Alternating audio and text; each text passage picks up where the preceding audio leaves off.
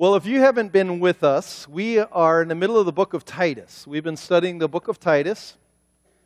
And the book of Titus was written to a group of people on the island of Crete, which is out in the Mediterranean. It's a Greek isle, the biggest Greek isle, and so one of the things that, or metaphors we're saying, is that this island represents the church, a called out people to this island, and so Paul is giving instructions. And the reason we're studying Titus is after we did the Sola series in October, we did the Reformation series, Jared and I said, let's do something easy. And Jared said, I got a great idea. Let's do the book of Titus. It will really be easy. The first three, the first three sermons have been three of the hardest sermons I ever had to give. The first one, I had to talk about predestination and being chosen. People are like, man, I didn't like that. Second week, I had to talk about elders and how they're male. Oh, no. Last week I talked about hypocrites in the church, pirates, and how there's empty talkers, and that some of you might be infiltrating the island as pirates. That wasn't an easy one. And then we get to today. So, Jared, it's your fault, this Titus. It's supposed to be easy. Today we are studying Titus chapter 2.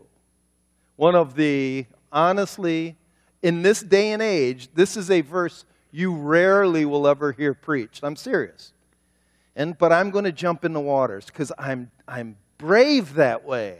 Now, I'm daring enough to believe God and obedient enough to share. So if you can follow along with me, we're going to read Titus chapter 2, and you'll see what I'm talking about as we get into this very dangerous passage. Doug, this is dangerous.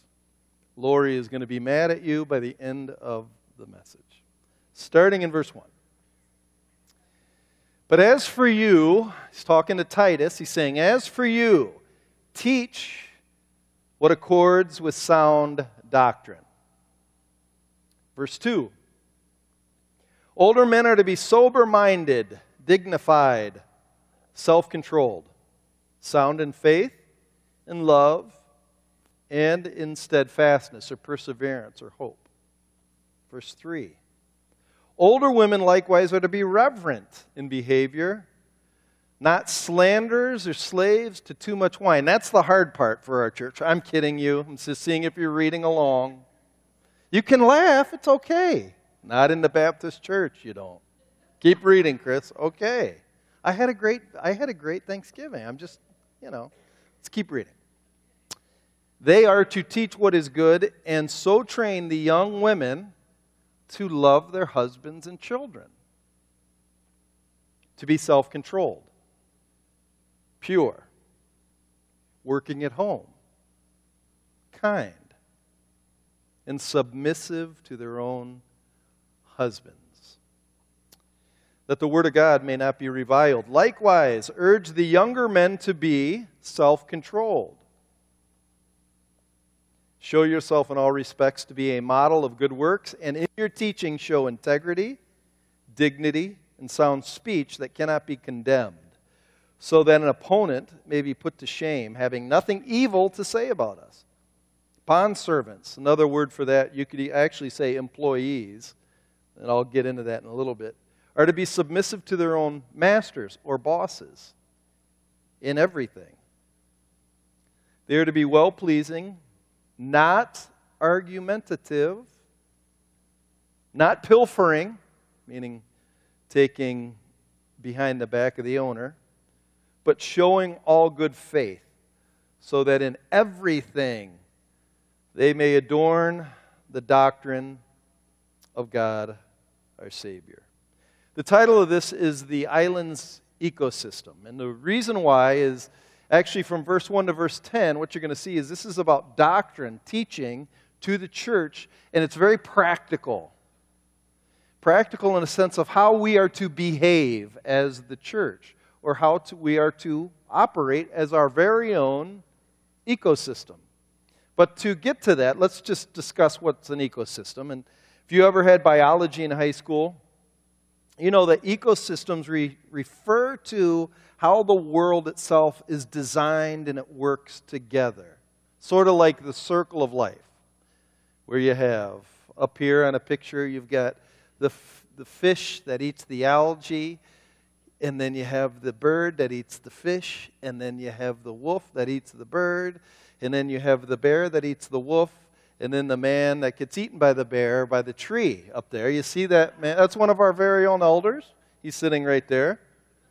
He's hiding from the bear up there. But the idea of an ecosystem is everything has been designed has been designed to work together. The definition of ecosystem is this. It is a complex network an interconnected system, that everything is linked together. It's connected in the same way that we exhale CO2 for the plants to inhale the CO2. The plants get rid of O2, so we inhale O2. It's, it's kind of like it's been designed that way. It's pretty interesting. Even waking up this morning, the stars were out, it was beautiful, and the dews on the grass, which was frost, and that helps the plant. It's just, as a farmer, Ken, is it kind of designed to work together? It's kind of interesting how God did that. That's the idea of an ecosystem. And an ecosystem works when we shepherd or steward it right,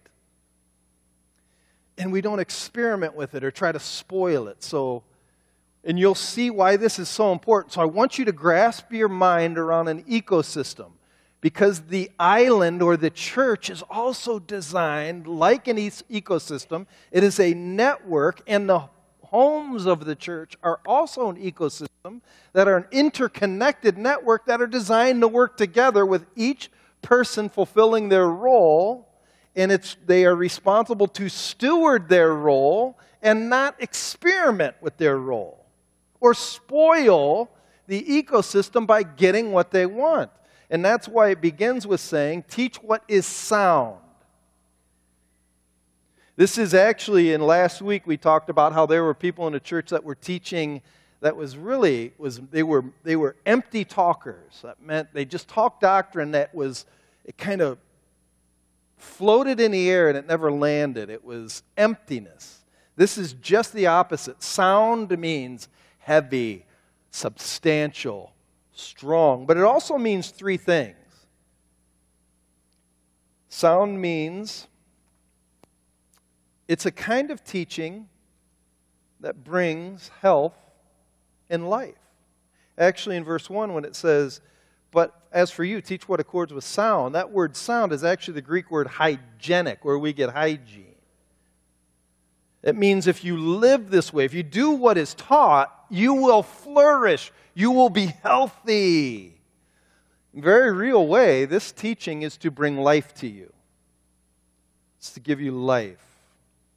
It's meant to have harmony. The second thing about the idea of sound is that it promotes, because when you live like this, it will promote joy. A lot of people are like, well, I don't like living like this. I'm always failing at it. It's not a, this isn't a system to grade you, this is a system to help you.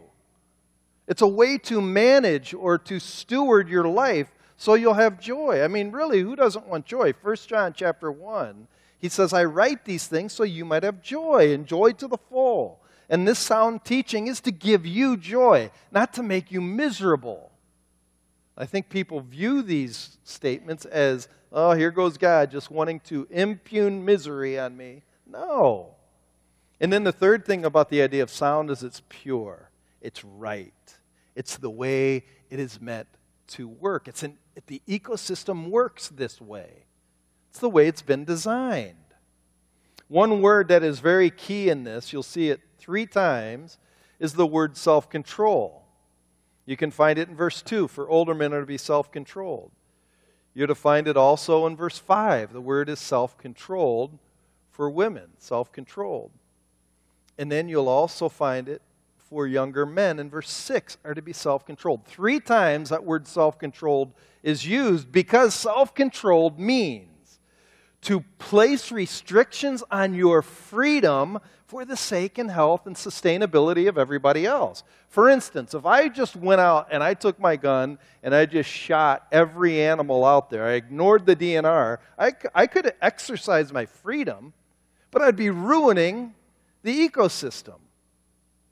There's some area, uh, some companies in our area dump their toxins into the rivers. There's a big problem in the Rogue River because they think they have the freedom to just dump their toxins in a river, but it's destroying the ecosystem.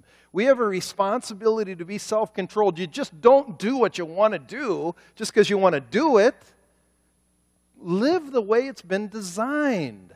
Because when you do, when you follow like the DNR's recommendations on who to, what to hunt at what time, it helps the system work right. You need to remember that. If, if you don't remember anything else, remember that self control means I voluntarily place restrictions on my freedom for the sake of others. It's the key to the ecosystem. And people don't believe that. And you'll see what I mean in just a minute. And so Paul is going to give sound teaching, teaching that is going to be good for you, teaching that is going to bring joy, teaching that is pure. It's right. It's right. We often talk about Christianity as if it's something I need to perfect to succeed or fail. And if I haven't met the mark, I've failed. But really, what Christianity is, it's, it's guidelines to help you nurture, kind of like how to farm, how to cultivate a garden. It's not pass or fail. Imagine Ken is a farmer. He, I failed today. I'm done forever. No, tomorrow I'm just going to do it better. If you failed, it's not about failing, it's about making your life better. That's what these instructions are all about. There's one more word I want you to see, and it's also a key word for the ecosystem. The word is found in verse 6, and it's also found in verse, let's see, where is it? It's likewise. It's the word likewise, but I'm trying to find it's in there twice. Jared, where is it? Twice. I want are you reading? Three times. First three. Thank you. Likewise means, listen to what likewise means. It is a linking word, linking one role to the other role, saying we both are responsible to make this system work. Likewise is a it's basically an, it's, it's an interconnectedness word. It means everybody is included. We're all part of the system. We are all part of the system. You can't opt out of the island. Once you're chosen to be on the island, once you're chosen to be in the church, you're in the ecosystem. You can't opt out. Another writer puts it like this Everyone who's baptized in the Spirit is given the same Spirit which means they are equal in responsibility and importance in God's economy. Both men and women are given the Spirit. That means they're both responsible to make sure this ecosystem works together in unity. So, what we're going to do is we're going to discuss the four types of people included in the ecosystem. There's four roles. And see, as I explain them, see if you can find which one you fit in. And so I'm going to say it's kind of like the Hollywood squares, the likewise squares. Four of them. I do that so you remember because it was one of Bill's favorite TV shows. So here it is. See? First one we find in verse 2 older men. Older regards age. Men means men. Did you know the word means gender? Hmm, yes. There is such a thing as men and women. There really is. It's, you just have to explain that these days. Second one we find in verse 3 older age women. There's a female side to the gender, too. Then we have in verse 6, actually, verse 4, younger women. We also have younger women. And then we have in verse 6 younger men.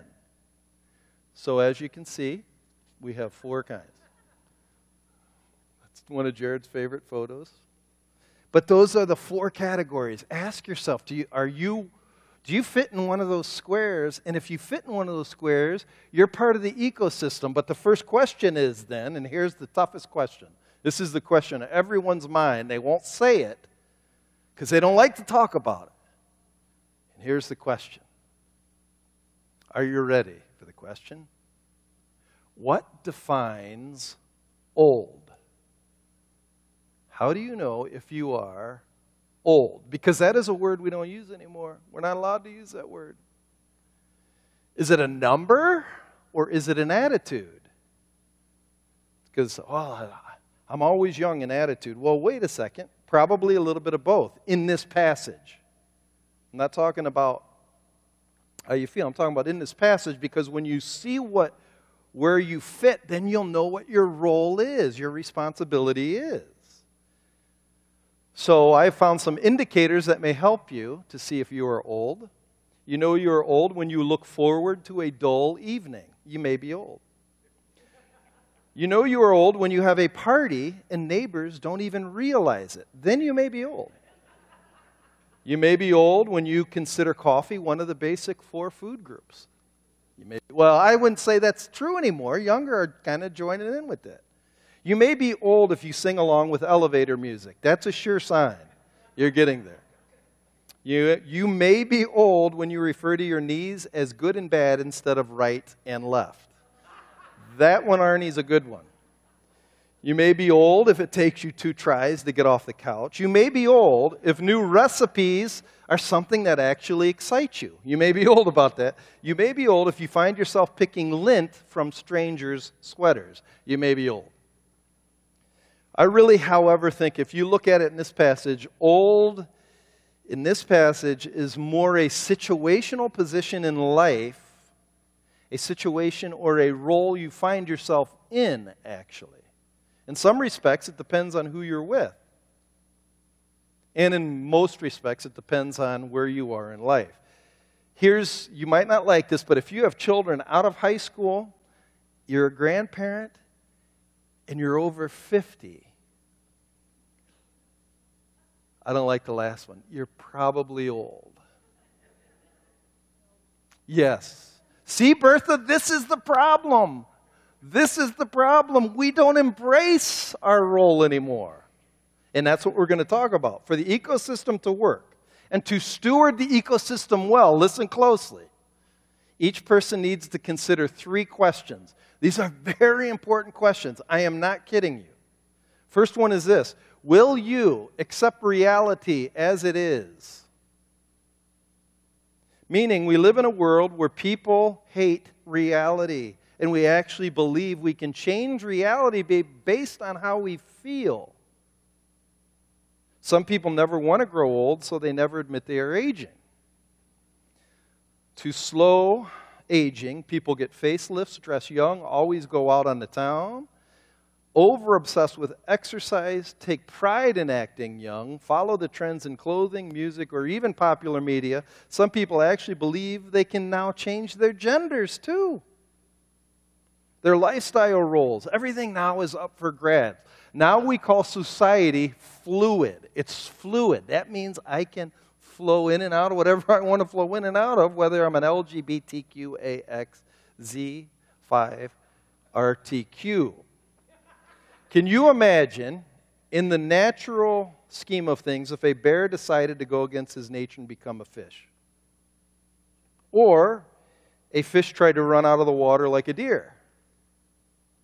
we think that's crazy. We, no, it's not right because they aren't designed to do that. Exactly. But we think we can change who we are based on one thing feeling. I read this article where this guy, he's a white European male, and he feels he is Filipino woman. And he makes Filipino uh, foods and listens to Filipino music and wears Filipino dresses, and somebody says, You are not a Filipino woman. He goes, Yes, I am. I am. No, you're not. Yes, I am because I feel like it. And you're supposed to accept that.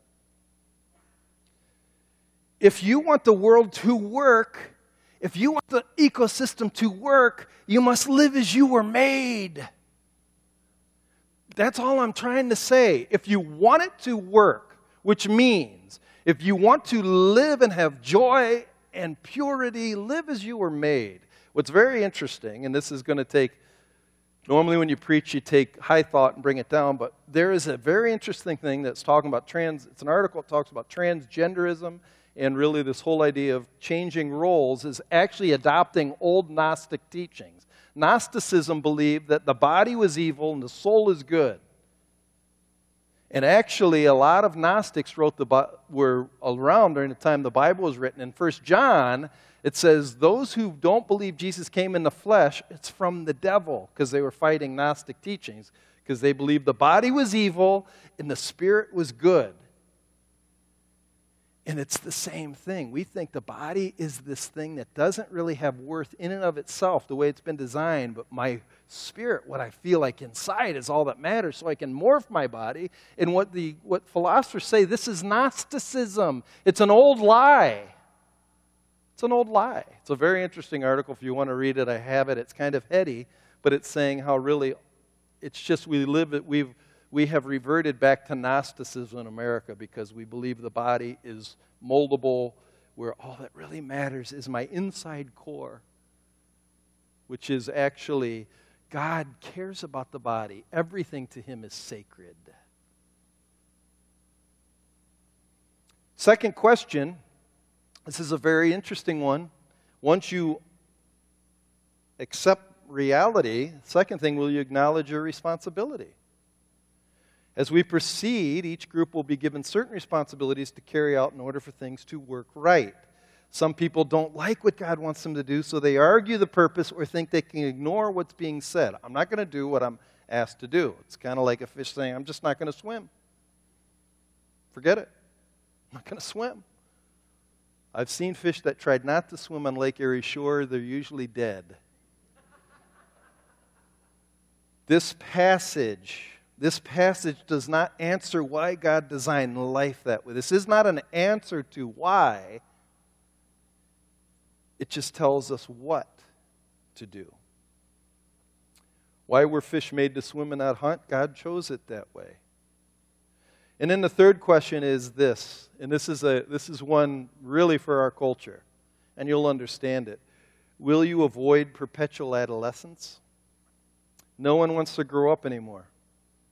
In my personal belief, part of the reason why is because no one wants to be responsible anymore. But the word likewise, that I've said, is a direct statement of responsibility. To make it work, you must take your role seriously. So let's discuss roles. First role we find in verse 3 or 2 is older men. Older men are to be sober minded, dignified, self controlled, sound in faith, in love, and in steadfastness. If you are in the category of older men, verse 2 is your verse. Learn it. I'm going to, in verse 2, give you a visual, and for the older women, I'm going to give you a visual, and then younger women and younger men, we're going to just talk about. But the key word for the older man here is actually the word sober minded and dignified. Uh, King James would interpret that as grave we have changed that word really to gravitas. Remember when George Bush was in office and they said, Does he have gravitas? And gravitas is a word which means a person has dignity, a reserved kind of dignity. And when I'm talking dignity, I'm not talking about Downton Abbey dignity because I can talk like an Englishman, dignified. It's a kind of person that wants to be noble and good and respectable not to live like an animal, but to live like a person who looks like Jesus. To walk worthy of the calling you've received. That's dignity. Gravitas also has this idea of I'm, I act my part. I'm, propriety means I act the right way in the right situations. And there's an importance of manner that life matters and my role matters. And as you act that way, people will see you and it will cause them to respect you and trust you. God wants older men to take this role of gravitas, of leadership of, in, in action and character. And for me, the best illustration I can think of is because when you say grave, usually you think of, oh, so I got to be a funeral director, walking around in a three piece suit, walking into church like this. Hello. I'm grave. No, no, no, no. That's not grave. The best illustration I can think of as grave is when I went whitewater rafting in West Virginia on the New River. They had some bad rapids. I went in the springtime and it was dangerous. I went a week after two people died on a rafting trip. I went with my friends who just, we all graduated a canoeing rafting class in college, so we wanted to go high risk water rafting. And they gave us the best guide you ever saw. This guy looked at us before we got into the boat, and he said, When I say paddle, you paddle. He said it like that. He said, We're going to have a great time. He was funny, he was hilarious. But there were times when we were coming by some rapids that were so dangerous, he goes, Right, right, right, right, right, paddle, paddle. And he was grave, like serious. And then when we got through it, he was a lot of fun. There was one, I, have told this illustration one time. He said, Hey, does anybody want to have fun? And, he, and I raised my hand and he's, Are you a good swimmer? I said, Yeah. And he goes, All right. And two of us, he said, Follow me. And he jumped in the water and we had our buoyancy suits on and our helmets on. We start trucking down this river. I mean, the current is fast. All of a sudden, we get sucked down. And I'm being turned underneath the water for literally 20 seconds. And I'm shot out. And you're shot out of the water, and the guide's like, wasn't that great? No, that was not great. But the guy knew, he knew the river, he knew it was dangerous, he knew it was exciting, he knew the, the limits of people. He, he was the guide that guided us down the water because he's been there before and he's respectable. And that's what it means. This is the idea. Older men need to be those kind of leaders. They've been there before. They know when to warn, and they know when to lead somebody to something that could be exciting in life. Why? Because a good leader knows three things. A good older man knows three things. I want you to think through this a second. He should know God by now. And when you know God, you know He's the best thing. And when people are messing around and they could care less, that should make you a little upset because you know God's the best thing. We now have older men that are always find, trying to find things to occupy their time because they really don't know God. He should also know where He's going. If you're old, you should know right around the corner might be death. It's really odd for me. I got to be honest with you. I, the reason why this is hard for me because I did turn 50 and I still feel like I'm mm, birth I do. I feel young. But you see, like you see a lot of people die as a pastor. And then you realize sometimes experiences in life, you only get one go at it. Like my oldest daughter's married? What happened? Honestly, it's bizarre. I just don't get it. And I think as an older man, you need to stop living like a fool, chasing amusements and accumulating things while heaven is right around the corner. It's right around the corner. And then this man is, and this is the third one. Please think about this one if you're an older man. By now, 2 Corinthians 3:18 should have been kicking in as I behold his glory, I am being changed from glory to glory. That's why it says he's sound in faith and love and in steadfastness. Faith, hope, and love. It's, a, it's who he is. Why? Because he's been transformed. For instance, I've been preaching now for about 20 years. If I never got any better at preaching, I hope I got better at preaching, something's wrong with me. If I've been in Christianity for a long time and I am not radiating Christ?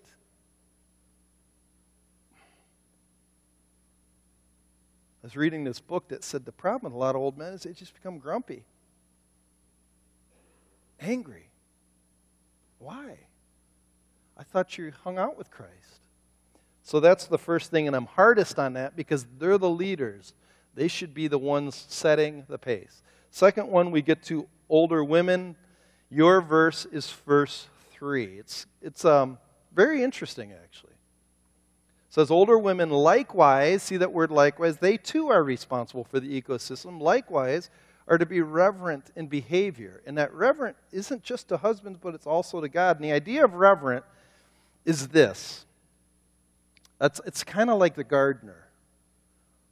The gardener that's been around, she's been around the seasons a long time. She knows that there's going to be storms, there's going to be cold, there's going to be rain in the spring. She's used to the seasons. So, in a sense, the idea of an older woman, they've seen a lot of life the ups and downs, has experiencing, and in those downs and in those ups, they've experienced the rescue of God, that He's really there. So, after years of submitting to their husband's authority, but mostly God's authority, the reason you submit to your husband's authority is because you're submitting to God's authority. So, after years of doing that, a godly woman over time has seen God come through again and again and again and again. And so, like a good gardener, she knows growth takes time and cultivation. That's really what reverent means. It's Psalm 131, which says, My heart's not haughty, it's not looked up, but it says, I have calmed and quieted my soul. Why? Because I trust God. A heart that trusts God, trusts His timing and His seasonality. That's what reverent means. They are confident because they've seen both bad times and good times, and how they're both used by God to make people better. So, in some sense, when bad times come, they know this too shall pass. So we have then, he, he also tells them what not to do. So he's contrasting in the way the average Cretan woman of that time would live they were slanderers and slaves to wine, which meant they just liked to get with their ladies and just drink it up. And as slaves means they're not just addicted, they're in bondage to it. Doesn't say they abstain from wine, it says they are not slaves to wine. Some people who give up wine are still slaves to it. It means it doesn't have any rule over me. I'm not ruled by it.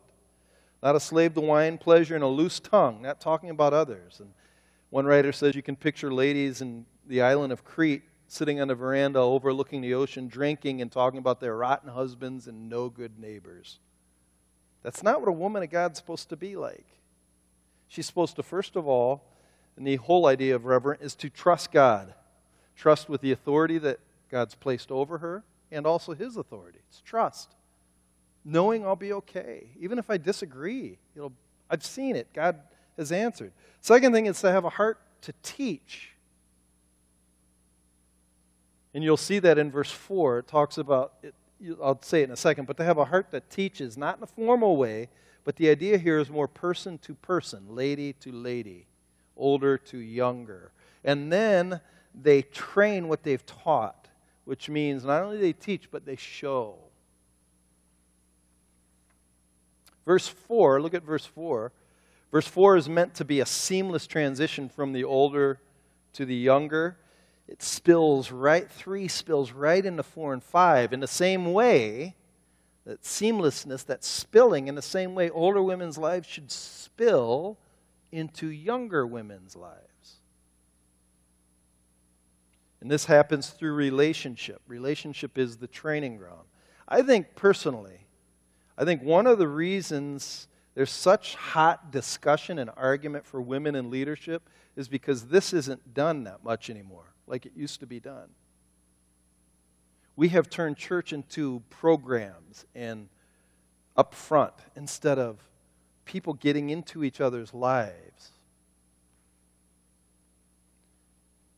We can show recipes on social media, but we don't really have relationships because sharing recipes online doesn't really carry the same thing as sharing recipes used to, where you would go to the house and as you share the recipe, you teach, you talk, you cry, you pray, you share, you give advice, and you enjoy.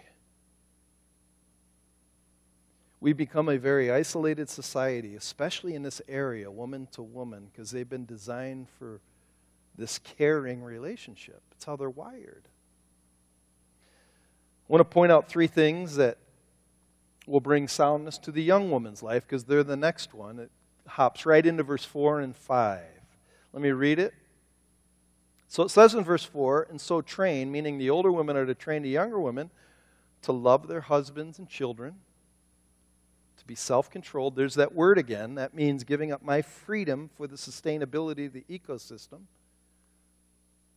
Pure, working at home, kind, and submissive to their own husbands, so that the word of God may not be reviled. I just want to bring out three things, and then I want. I've, I did an experiment this week with some of the ladies in our church, and I want them to speak on this a second. Here's three things just to pick out. Number one, according to this passage, listen to this very closely. Might not seem like much, but it does if you let it sink in. Verse 4 needs to precede verse 5 not just on paper, but in your life. What is verse 4? Love your husbands and children. What is verse 5? Working in the home. So, loving your husbands and children should precede working in the home. What do I mean by that? Put your relationship with your husband and children before your work at home. Sometimes the husband and children become an afterthought to a clean, well decorated, new painted house. The needs of their heart really are more important than your silverware. I've seen children shoved aside because home projects become way more important. And here's what I was thinking as I was thinking through this. One word many women have to relearn is the word need. Need does not equal I want. For instance, when I say I need to get those dishes clean, no, that's not what that means. I want to get those dishes clean, not I need to. Or I need to vacuum. You want to vacuum. Or I need to do another load of laundry, and after I do, I will spend time with you. No. What if they need you to spend time with them now? Well, the, do you understand? There's still some turkey on that plate that hasn't been scrubbed off yet. How can I have a relationship when the turkey's still on the plate? Number two, according to this passage, kindness, specifically in the home, matters. it is easy to pick up a phone and be kind when someone calls, but once I hang up, where does kindness go? Kids, quiet! Hi. Hey. Honey, take that garbage out. I keep stumbling. Hello. What happened to kindness? It's still important, it still matters. Kindness always matters, especially to those closest to you. And the third thing I'd say is this listen how it, verse 5 ends and be submissive to their own husbands. What I want to say is the Bible has a history of male headship. It's just interwoven throughout the Bible. The word submissive to your husbands means you come underneath his leadership and protection. Let him lead.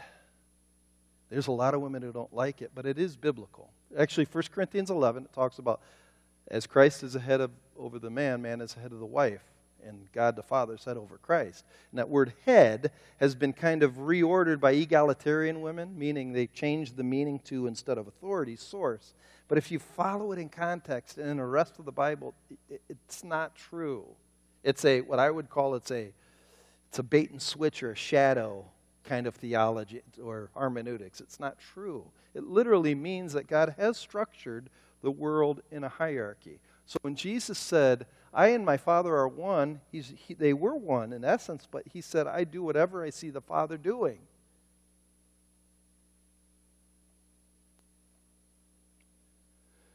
So, as I say this, I know a lot of women don't like hearing this from a man. So I will so I tried something this week where I did this I just asked some women to answer this question. How do you like? Are you offended at Titus 2. I just wanted to hear from them. I want to read some of the comments. First person said, I was an independent thinker when I was first married because my hu- attitude and my husband's idea of being independent himself and our home was so our home was in turmoil most of the time. Finally, Jesus got a hold of both of us. I was very young Christian. My husband rededicated his life, and we made a commitment to raise our children to live for Christ. I had to I had to make a conscious decision to deny my own self and trust the man God had given to me. God chose him to be the head of our home. When I understood that he was responsible to God for our actions and decisions, it became easy to submit to him. And then he was free to do his job as husband, father, provider, etc. He did his job well. I trusted him. But now he is living with our Savior in heaven, and I've been given my independence back. I am now the head of the household. For me, it is a sad place to be. My protection's gone. My wise counselor is gone. I am left to make all my own decisions. I don't want my independence. It's not all it's cracked up to be. At the end of verse 5, God gives us a reason women need to be submissive because submission glorifies Christ. Christ is my example of submission. He submitted to the Father. Wow. I didn't write that. Somebody in this church wrote that. Here's another writing. Somebody was very honest, and they said, I've, and a woman wrote that, by the way, man. Much smarter than me. Listen to this. I've read this passage a hundred times this last day, and this passage is hard. Hard for so many reasons. I don't disagree with it. That's my disclaimer. I haven't been saved long. I've always known there's a God, but have not known his ways, and I'm still trying to obey them. I am very stubborn, and I think that I know best. I have zero female Christian role models that have held my hand and have tried to teach me this way. We don't have the perfect jobs in our house, we don't have the perfect kids. But I do believe this passage needs to be taught, and yes, that is something I think a woman needs to follow. But when your life isn't put into a perfect little box, like, then what? And that's the point. It's not to be a perfect box. This is a aid to help us know how to make it flourish. Another lady wrote this. Let me start by saying we are all older than someone. So this applies to all of us. We are all charged to be an example. I believe our society has done great harm to our families and marriages because of the rise of feminism and the way men in marriages are portrayed in most of our entertainment. Men are constantly made to look stupid while the women have everything under control, or the children are in control. Remember, a woman wrote this. Guy didn't write this. The idea of submission to our husbands is not only frowned on, but laughed at. And sadly, men have accepted this role reversal. And why wouldn't they? It makes their life so much easier. Isn't that a great point? It's an incredible point. What we need to realize is that God's plans always work, they are there for a reason. He teaches what real love and real submission looks like. He gives us the instructions for loving well. Most young women today have not seen their own parents loving well, so how could they possibly know how? Except for God's Word and godly examples. None of us are perfect or have all the answers, but we can speak into younger women's lives, even if only by example. I would have loved to have had the benefit of mature Christian womanly counsel in those early years. I felt like I was alone on an island sometimes in my young marriage.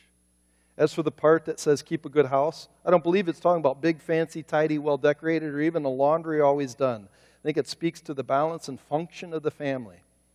Right relationships and proper discipline and loving well, all with the husband as the head. Christ is honored in our home when we love well and remember our individual roles. A lady wrote that. Another lady wrote this one. John Piper said, What sin did was ruin this harmony. Sin made men abandon servant leadership and became passive or harsh and insensitive and uncaring or some other distortion of biblical headship. And sin distorted the woman's support and honor into manipulation or defiance or helplessness or some other distortion of true biblical submission. True biblical submission is beautiful. Seen in this light takes away any offense from me, she writes. One lady writes this We're a normal family that just goes to war sometimes. She's a military woman and married to a military man. Here's the last one. It's not that simple, you see, to take Titus 2, 3, and 5 without the context of Titus 2, 2. When I became a Christian, one of the first things I had to give up was my control. For the first time, I really entrusted my life in the hands of someone else Christ. Wow, that was amazing. To be able to trust that I'd be loved and cared for and not harmed It took me a while, but I slowly learned to give up my control in my marriage too, and that was pretty amazing too. But I have a Titus 2 husband. I'm a pretty independent woman. I'm guessing I could take care of myself and my household if I had to, but I'm so glad I don't. I love being wrapped in his arms and feeling protected, nurtured, and cared for. I'd submit to that man any day because I know he loves the Lord. And he has our best interest in mind in every decision he makes. I can't think of much that we don't disagree on or decisions where he steps in and takes the final authority. Actually, I can't think of any. If he voices that he doesn't like something that I would like to do, I would not then go and do that because I respect him and he'd do the same for me. That's awesome. So, what is she talking about? The Titus 2 man. That's the last one, the younger man. Ladies, before you feel what you are given is unfair, the ecosystem always gives men more responsibility. Read Ephesians 5. In this one, it says here younger men, be self controlled. Same thing, give up your freedom for the whole. Show yourself in all respect to be a model of good works. In your teaching, show integrity and dignity. So you're to be doing good things and teaching. And you're to be dignified and you're to have sound speech that cannot be condemned. I want you to go to first, if you're a man, mean, you don't need to go there, go to 1 Timothy 4, verse 12. And I've learned this and I pray this, and this has really helped me in my life. And this is a way to pray. I call it the five fingers of prayer. Very simple. In 1 Timothy 4, 12, 1 Timothy is only two books to the left.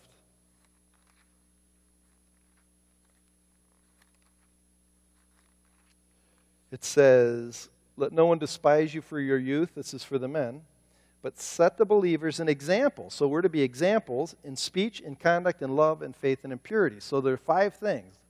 So in speech, and this finger, when I, you know, when you speak or you point like that, you're speaking. So in speech, let your words be, be godly. I call them the three E's. You can hear it, you can write it down. Three E's. And be encouraging. Why don't you lift other people up instead of always having a biggest fish story? Empathy. Second E. Care about people. When people tell a story, care about them. Don't ignore them. And then the third one is exhort. That means to help people become more like Christ, teach them. So in speech, so when I pray, God, give me good words to say. I often say it when I go to our staff meetings. Help me, God, to be encouraging. Help me to be empathetic. And help me to exhort. So that's the first one in speech. The second one is in conduct. I use my pinky finger because I had this boss that would put this ring on his finger, and it reminds me of work because it's life. And so I just use pinky finger for conduct. That means my life. And you know what? In my life, I am crucified with Christ. Nevertheless, I live. Not I. Christ lives in me. This life that I now live, this conduct that I now live, I live by the faith of the Son of God who loved me and gave himself for me. That's Galatians 2:20. So in conduct, I'm dead. That's why I don't go to the bar, because I'm dead. That's why I don't look at porn, because I'm crucified. Verse 12 goes on and says, In love, I use my ring finger. This is 1 Corinthians 13 4. Love is patient, love is kind, love keeps no record of wrongs. Love keeps no record of wrong. Love keep. Man, that's hard. I remember when I was first married, my wife and I get in arguments. I'd say, God, here's the deal. If I go through all the whole list in 1 Corinthians chapter 13, 4 through 8, first, then I can yell at my wife after I'm done. It's a good deal. Love is patient. The first one I lose. Love is kind. Oh, man. Then you keep going in there and it says speech, conduct, and love and faith. I use thumb for faith because there's some Russians that were atheists and they were sculptors and they're making a man and they made a thumb and they said, You know, no other animal has a thumb that can invert like that. There has to be a God. So I think of the thumb as faith. So faith for me is just God, increase my faith. Faith is an acronym of its own Father focused, absolute belief, immediate obedience, trust and trials, heavenly minded. But faith is God, let me believe in you today. And then the final one is purity. If you lift the middle finger up without the other ones, that's very impure. So, and you can understand that. So that's how I pray is the middle finger. God, help me to be pure in my thoughts and where I walk, where I go, and what I say. So, as a man, you're to be an example in those things. Do your kids see those five things? Or when you're driving in a car and your kid is five years old and says, Hey, Dad, what's the Trinity?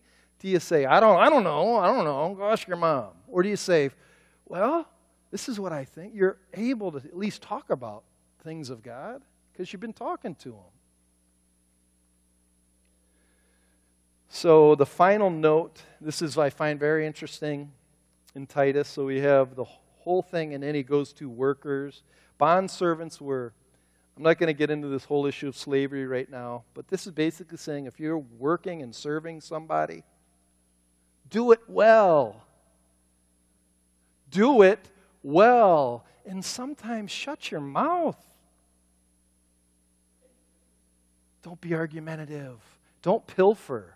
Do you, like when you work, do you kind of try to slip away and get about an hour where the boss doesn't see and you can play cards and nobody knows you're out there? I used to work landscaping, they'd drop us off. And uh, I would just, I, I had to pick weeds. And I'd pick weeds, and they'd say, don't, You don't need to do that. The boss won't know. No, he's paying me. I'm not going to steal from him. Why do we do this? Why do we make sure this ecosystem, why do we do our role? Because look how it ends in verse 10. You'll see it three other times, but verse 10 says, The reason I do that, so that in everything they may adorn the doctrine of God our Savior. The idea of adorn is a jewel set nice and fine. And the idea is if I do my role well, God and His Word and His way and His ecosystem will shine this is what it says in verse. If you see verse 5, it talks to the to be self-controlled. Why? So the word of God may not be reviled. And why, man, should you have good words so that they have nothing evil to say about us, to put so we won't be put to shame in verse 10, so that we might adore the doctrine of God. The idea is if we do this right, we do this right in our homes, we do this right in the church, people will say, why do you, why do you, why, why is your family so happy and healthy? Things just seem to go right for you. You're so lucky. No, it's called blessed. It's called blessed because God has designed the way, the world in a specific way. I'll just close in a story. I used to work in downtown Chicago as a Moody student, and I had to get a job, and I was a for some reason, they made me the associate pastor. I didn't know what I was doing. And they'd ask me to preach every once in a while. And for some reason, they wanted me to preach on women's roles. And I was really brash. And I said, and they were all these rich women working downtown Chicago. And they were like working for advertising agencies, they're accountants, they're engineers. And there was, I mean, they were high powered women. And I was reading this book in 19 late 1980 or 90s called The Way Home by Mary Pride, who is this engineer that one day she's at her desk and she was looking at a project and her little son walked up and said, "Mommy, when are you going to come home?" And she said, "Is designing a building more important than this human being?" And she gave up her life, her job, her career, whatever that means. Whatever that means. And I was just telling this this church that I read that, and I think it's great. This lady gave up her career for her kids, and I said, My mom did for us, and what a great life we had. And I didn't, and I just would say things. I, I'm much more political now, much more. And I'm telling, then I had a semester off, and I came back the next year, and it was weird. Three of the ladies quit their jobs, and they were pregnant. And they said, We're doing what you told us to do. I said, I didn't tell you to do anything. And we're going to we're going to homeschool our kids and right now one of these ladies, her name's Leslie. Leslie was she had she was the account executive for Tide. Tide account, you know, the soap company. She has four she quit her job. They have four kids that they homeschooled. These kids are amazing. I remember talking to Leslie about six years ago. I said, I'm sorry I took you from your job. She goes, You're sorry? What are you sorry about? My kids have been the biggest blessing to me I could ever imagine, and it's because I woke up to who I really was. Now, I'm not saying you need to go quit. I'm not saying that. What I am saying, though, when you do the design, it really works. It really works. Sorry to be so brash. Let's pray.